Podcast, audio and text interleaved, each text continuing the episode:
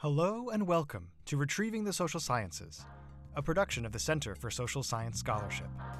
I'm your host, Ian Anson, Associate Professor of Political Science here at UMBC. On today's show, as always, we'll be hearing from UMBC faculty, students, visiting speakers, and community partners about the social science research they've been performing in recent times. Qualitative, quantitative, applied, empirical, normative, on Retrieving the Social Sciences, we bring the best of UMBC's social science community to you. With the Super Bowl having just occurred over the weekend, I'm sure that some of you were excited to sit down with some chips and dip, turn on the TV, and watch several uninterrupted hours of television. That's right, two groups of superhuman athletes battling across the gridiron at their peak performance levels for hours upon hours of action.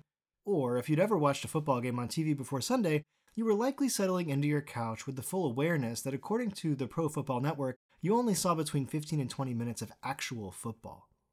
The rest of the four hour Super Bowl broadcast consists of the halftime show, timeouts, breaks between plays, and of course, commercials. For many viewers, in fact, the commercials are the main event. Advertisers know that to reach viewers most effectively, they should debut brand new ads with celebrity appearances, gimmicks, or memorable hooks. But the job of drawing in viewers has become increasingly difficult for companies in the tech space because they have to explain to their audience just what it is they're doing and how. Over the past few Super Bowls, one clear theme has emerged.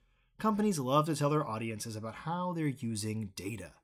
A few years ago, the Super Bowl broadcast was packed with references to the cloud and big data, and now data is invoked in service of AI and other kinds of algorithm it's clear that the public has developed an understanding of our new era of massive data availability, in part through commercials like these. But how do large data sets actually help the public?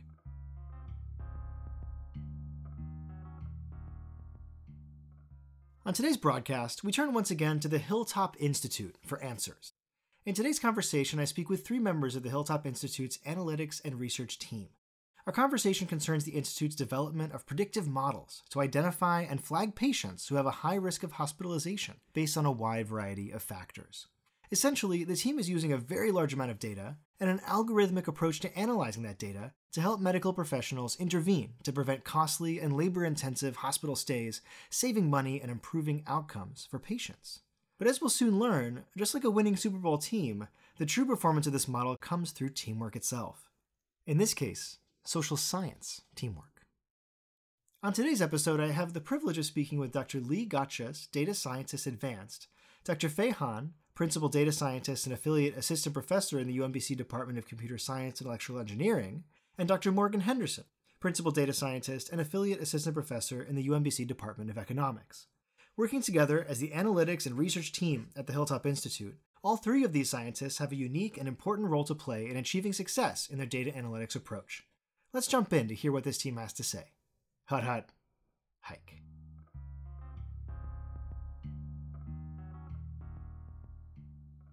Today, I'm really excited to have a conversation with three researchers who are members of the Hilltop Institute at UMBC, specifically members of the analytics and research team. Um, as you can imagine, uh, as the host of Retrieving the Social Sciences and somebody who, if you've been listening to this podcast for a while, you know that I really like analytics and I really like research. So I'm thrilled to be able to talk to these three folks today. Um, we have today Morgan Henderson, Fei Han and Leigh Goetschius. If you wouldn't mind just uh, briefly saying hi, and uh, we can get into some of the questions that I'd like to ask you. Hi, Professor Anson. How are you doing today? Good, thanks, Morgan. This is Morgan Henderson on the mic. Hi, Leigh Goetschius here. Hi, yeah, this is Fei. Hi, Fei. Awesome. Great to get to know all three of you. Um, so, obviously, the topic of today's episode is about the work that the Hilltop Institute has been doing in predictive modeling, especially as it relates uh, to various healthcare programs at the federal level. And I was really interested, first of all, in asking you all, you know, not everybody who's listening to this podcast knows that much about the Hilltop Institute. Certainly, um, we have done an episode that features some of the Hilltop Institute uh, content in the past. We had Morgan, uh, also with another Morgan, on uh, in a previous episode. Uh, but for those of you who don't know, uh, or for those listeners who don't know what the Hilltop Institute might be, if you wouldn't mind just telling us a bit about what this is, and then critically, how it is that the Hilltop Institute got involved in this topic of predictive modeling. Yeah, love to. So, um, Hilltop is a research center located currently on campus at UMBC. Uh, our offices are on the third floor of Sondheim. And we've been on campus, I believe, since 1994. And so this is probably uh, long before many of your listeners were even born. But um, we we've had a presence since then. We we keep a reasonably low profile. We are a small but growing organization, and so we currently have around 55 staff, I'd say, and of that, 10 to 15 active researchers who are pursuing research in in various different health related fields. And so um, Hilltop is a is a research center, and we do a mix of research and client related work. And so our big clients are state agencies from around Maryland. So the Maryland Department of Health, the Maryland Health Benefit Exchange, um, HSCRC, which is the state agency that regulates hospitals, and, and a lot of other state agencies that I'd never even heard of before joining Hilltop. And, and I'm from Maryland. And so we, we, we do a lot of operational work for these agencies, and then we do research work as well. One of our core missions is to really try to blend those two and really practice engaged scholarship where we we take the really interesting impactful operational work we do and we we try to put that out into the research world as well. So so that's one of the big things that hilltop focuses on. And so this analytic research team engaging in predictive modeling so how is it that you all came to this particular set of projects or project um, as the hilltop institute? Fantastic question. This all began actually with one lunch held probably uh, five years ago, where uh, the former director of the analytics and research team, Dr. Ian Stockwell, who is now faculty in um, information systems here at UMBC, um, he had a lunch with the then executive director of this new program in Maryland called the Maryland Primary Care Program, and Chad Perman as well was a leader in that program. And they they really tried to talk about the goals of this new program. And this new program, um, which is partially federally funded, really aims to help primary care practices around the state transform, modernize, do a really, really good job of providing advanced primary care. And I'm going to do air quotes. And one of the ways that Ian, the Hilltop Ian, or the former Hilltop Ian, um, one of the ways he said we could help is, hey, well, well, what if doctors all around the state, what if they could identify those patients who are at the greatest risk of having an avoidable hospitalization in the next month. What if they had that list? So then, before that bad hospitalization happens, those doctors can go down that list, call the highest risk patient, say, you know, hello, Mr. Jones, are you taking your medication? Do you, do you, you know, to, to give the providers tools to practice proactive outreach. And, and that's how Hilltop's work in this space was born. Now, Dr. Henderson, you're getting me very excited because what you're describing here, trying to make predictions about people's health outcomes, sounds a little bit like you're going to need the tools of social science to do a really good job. And, you know, long term listeners are probably uh, well aware that I'm going to pivot the conversation in that direction. So, um, this seems like a really worthy thing to research. I think that we can all agree that there's a pretty important sort of public facing component to this. Um, how do you do it though? I mean, how do you actually make good predictions? I'm sure that that's something that both hospitals and public policy officials and uh, the broader research public is pretty desperate to understand. So, are there some some tools that we might be able to use to most effectively predict these outcomes for primary care?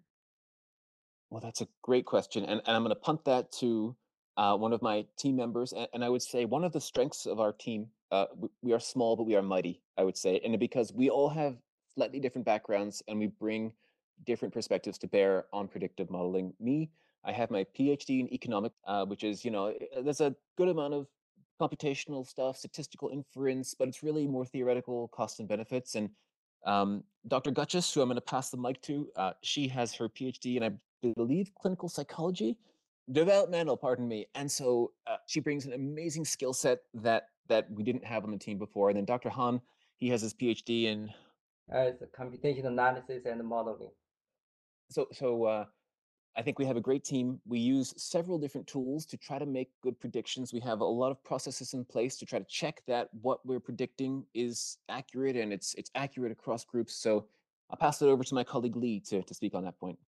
Yeah. For at least the predictive models that we've worked on, we sort of have like, I, I guess, a recipe for the development of these models. We start with working with our clients. So in this case, like Morgan was describing, the Maryland Primary Care Program, where we're trying to enhance primary care for Medicare beneficiaries in Maryland. Um, and they have these, you know, targets, uh, like Morgan mentioned, avoidable hospital events that they would like to reduce because these are um, inpatient hospitalizations or ED visits for conditions that theoretically should be well controlled um, by enhanced primary care or by like effective, timely primary care. So we have this target of um, an event that should be able to be helped by primary care, which is who the model is going to be used by. Um, then uh, we go from there into a quite extensive literature review where we look at, um, you know, peer review journal articles, um, reports and evaluations, other white papers, and um, anything we can really get our hands on, um, plus uh, feedback from stakeholders like the Maryland Primary Care Program executives, but also um, they have some user groups that we can get feedback from. And we take all of that and come up with a set of conceptual risk factors that we think will be really helpful. Um, and then we move it into the Medicare claims data, um, where we really try to use standardized definitions for risk factors like you know, for example, a diabetes diagnosis, the set of diagnosis codes that we use come from really standardized sources so that when we say that somebody has diabetes, it fits with what other what other people find to or how other people define it. And then uh, we have Fei, who is our super awesome modeler, who takes all of the risk factors and the outcomes that we define and runs, you know, hours and hours of programming to get our predictive models. And uh, Morgan and I run sort of a shadow validation model that makes sure that everything that comes out of Fei's code matches, or we can recreate it so that we know that what we're sending out is actually what's what's true. And then we cap it off with just a lot of really transparent documentation. So the people who are using the model um, will know what went into it and how it's supposed to be used. Wow, Dr. Goetschius, I really love this idea that this process begins in the literature, that it begins theoretically, because you can't just create a model and just throw things into it and get answers, right? You have to figure out how to construct a model that makes sense of the world in some way. Um, and for those of our listeners who might be students, might be thinking about the social sciences from that perspective, it's a really reaffirming point to say, look, you can't just start jumping into the numbers, right, without really knowing what you're doing. And when we're seeing this this uh, this project, which has very practical implications, um, you can't just come at it with your own assumptions. You have to really rest on sort of the body of the literature across fields, it seems, right? I mean, are, are you drawing from just one sort of strand of that literature, or are you are you diving into a variety of different fields to get those insights? Uh, definitely a variety of fields, um, because I think, as I mentioned, we use risk factors from the claims, so we use a lot of healthcare related literature, but we also pull in um, risk factors related to social determinants of health that we pull from publicly available data sources, you know, census, um, the American Community Survey, the EPA, um, all kinds of uh, publicly available sources about the lived environment of the beneficiaries and sort of what's going on in their neighborhood environment. Um, so we then pull from all different kinds of literature areas to cover what to look for in those those other areas.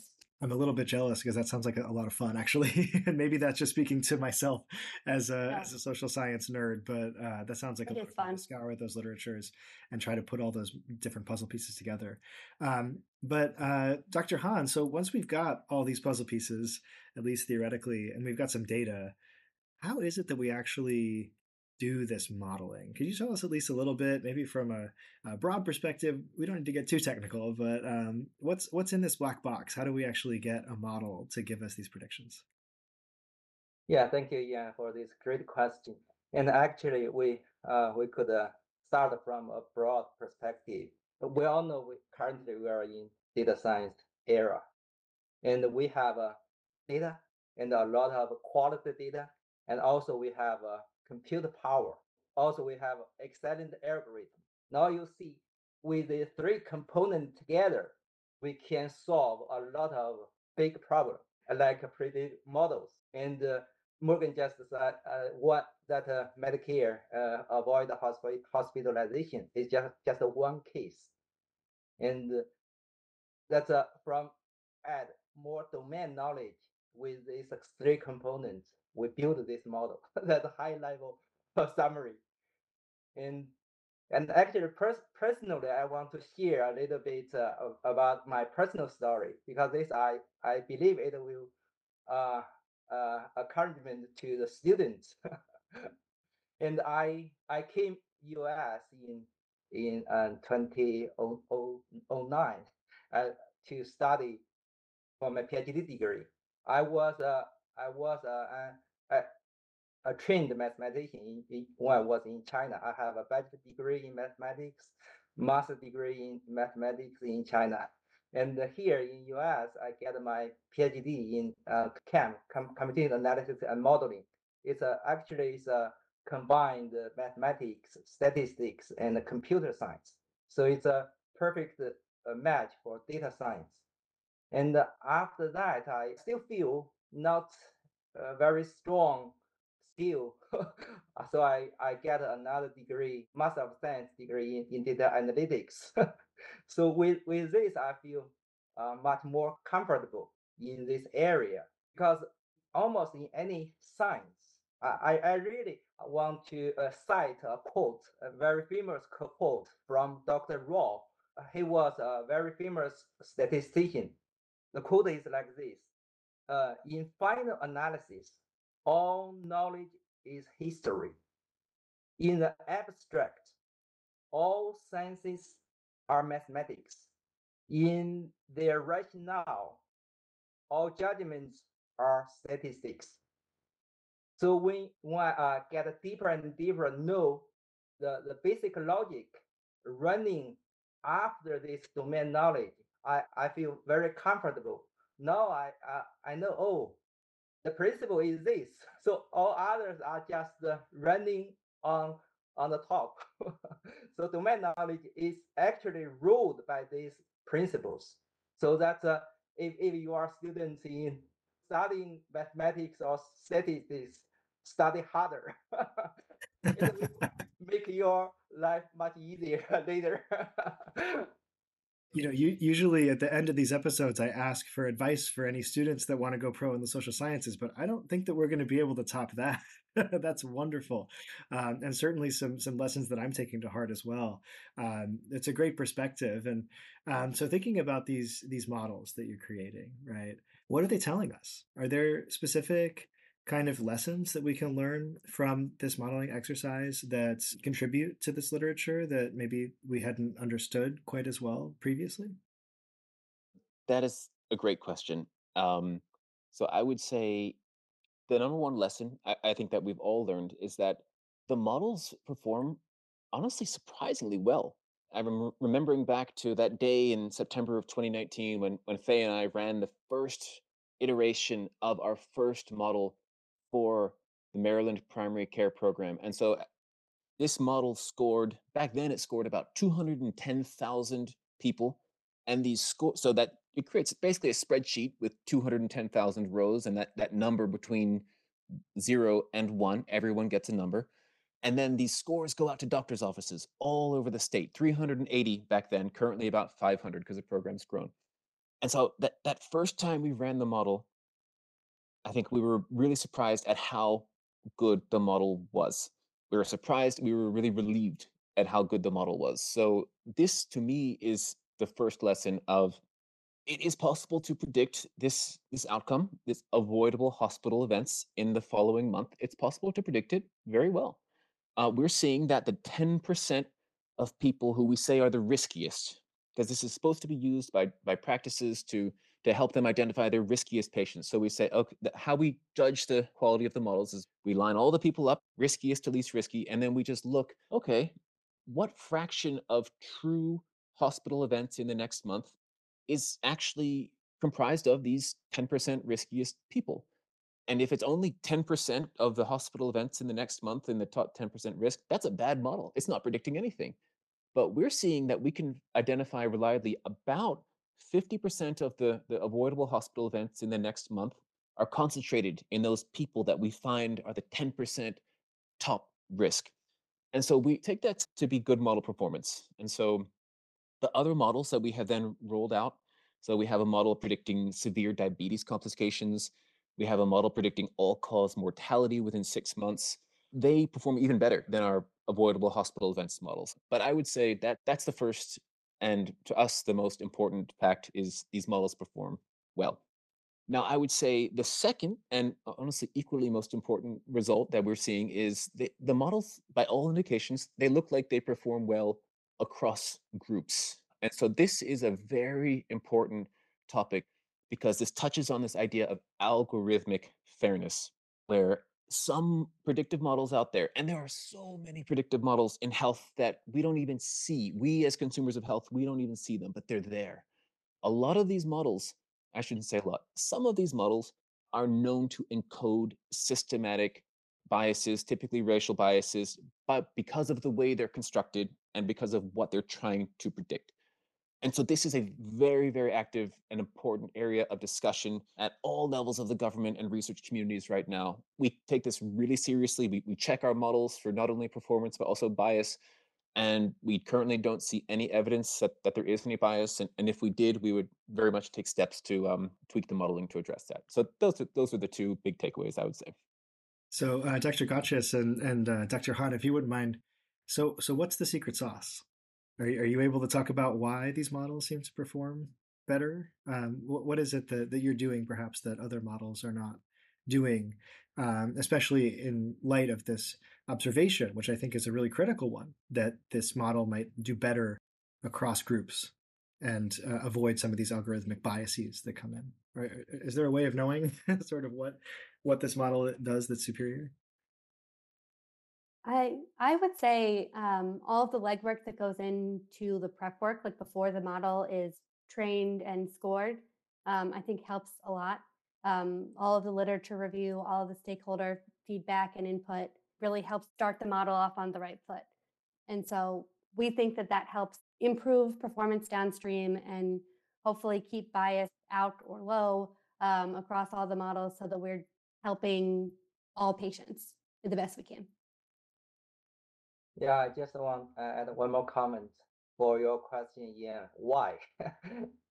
and I, I think I could summarize in uh, with three points. The first is our research team have a special structure, like uh, Morgan is from uh, economics, and Leigh is from uh, developmental psychology, and uh, we have this special uh, perspective on the same problem.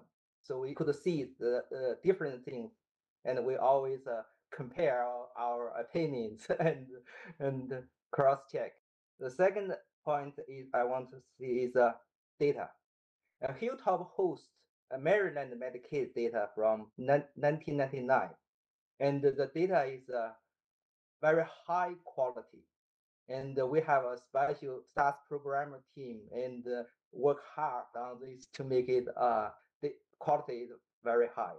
And the third point is uh, the size of the data, because currently, even with the same algorithm, when the data size is big, the estimate or learn, the result will be much more accurate. So from these three points, I, I think I could answer your question. Why is uh, our model is uh, it performs uh, good? So I really love this story as emblematic of what I would consider to be really successful social science. And I think if there's one thing I've learned over the span of doing this podcast for now more than 50 episodes, it's that there are certain hallmarks or features of really good social science projects, right? And one is that they're diverse. Um, that this is a team that brings together disciplinary perspectives from various realms and that are thinking about uh, not just disciplinary diversity, but also social diversity, right? That your, your, your attention is also to these sorts of indicators of uh, of, uh, of social diversity in your outcome in, in your model, right? Um, you know, the second thing is that it's collaborative, right? That you're actually having these really great conversations and they're actually leading to insights that make the model different and better. Um, and then the third is, right, um, quoting Sherlock Holmes in his conversation to Watson, right? Alas, I have no data, I cannot tell. Um, social science needs to be able to leverage a lot of evidence, basically, to be able to come to any conclusion, uh, whatever that evidence might be, right? Either qualitative or quantitative, um, you know, anthropological, or a gigantic table of you know millions of records of uh, of uh, patients from '99 to the present, or something like that, right? Um, and so I just love this story. I mean, it seems like this is such a great example of a project that's having real positive benefits for our society and that comes from like researchers getting together and having great ideas and like nerding out over this literature. Um, to me, that is a really exciting thing. And I'm so grateful that you're able to share this uh, success story with us. Um, and so I guess in, in, in, wrapping up our, our discussion, I wanted to ask like, what's next? You know, what are some other, other things that you think you're going to be able to accomplish in the future or that you have your eyes on as you continue to build out this uh, excellent teamwork and collaborative um, sort of success in the social sciences?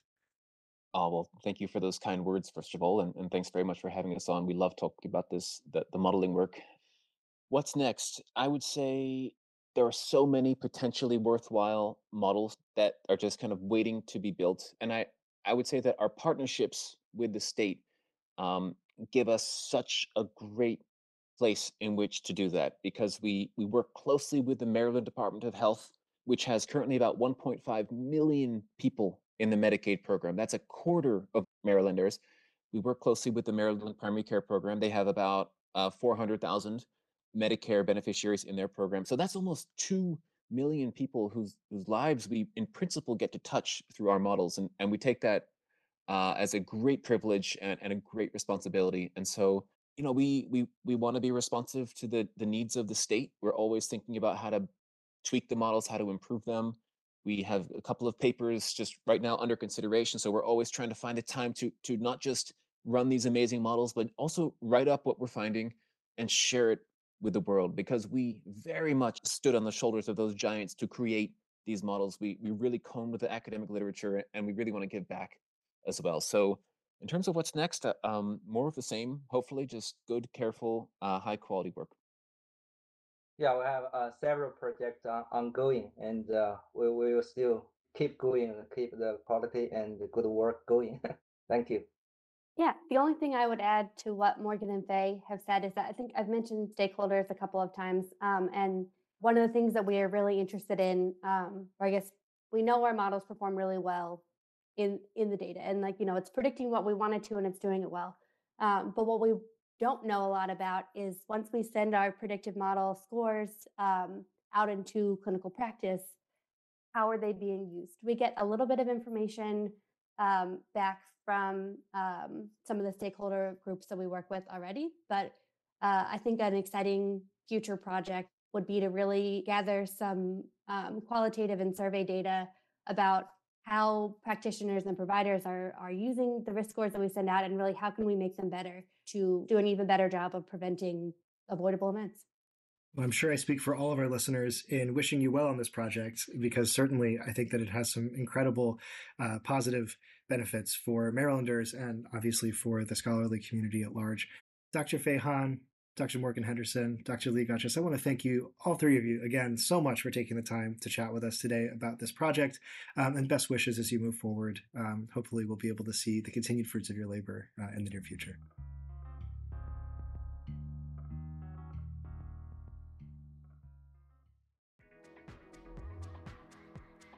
Campus Connections. Campus Connections. Campus Connections. Campus Connections.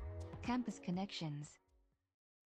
Now it's time for Campus Connections, the part of the broadcast where we connect today's content to other work happening at UMBC. And as always, it's time to hand the ball off to our production assistant, Jean, who's ready to take this discussion way downfield. Jean, what's today's connection?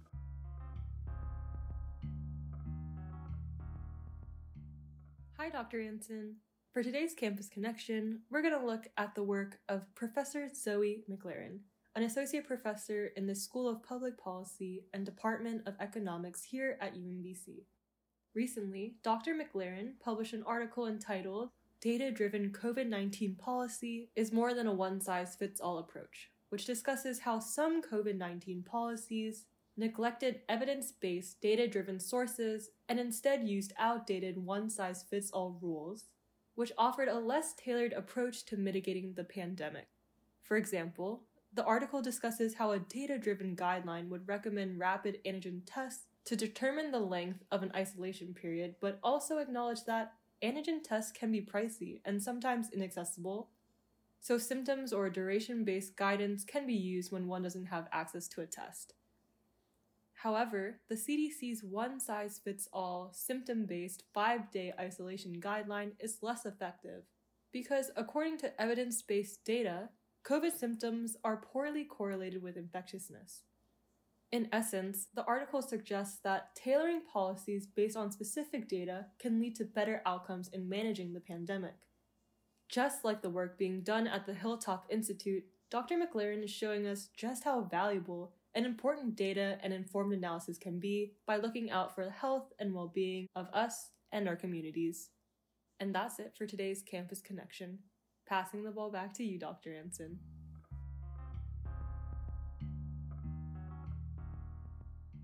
And it's another touchdown for Jean, who continues to add to her most valuable production assistant campaign. Thanks as always, Jean.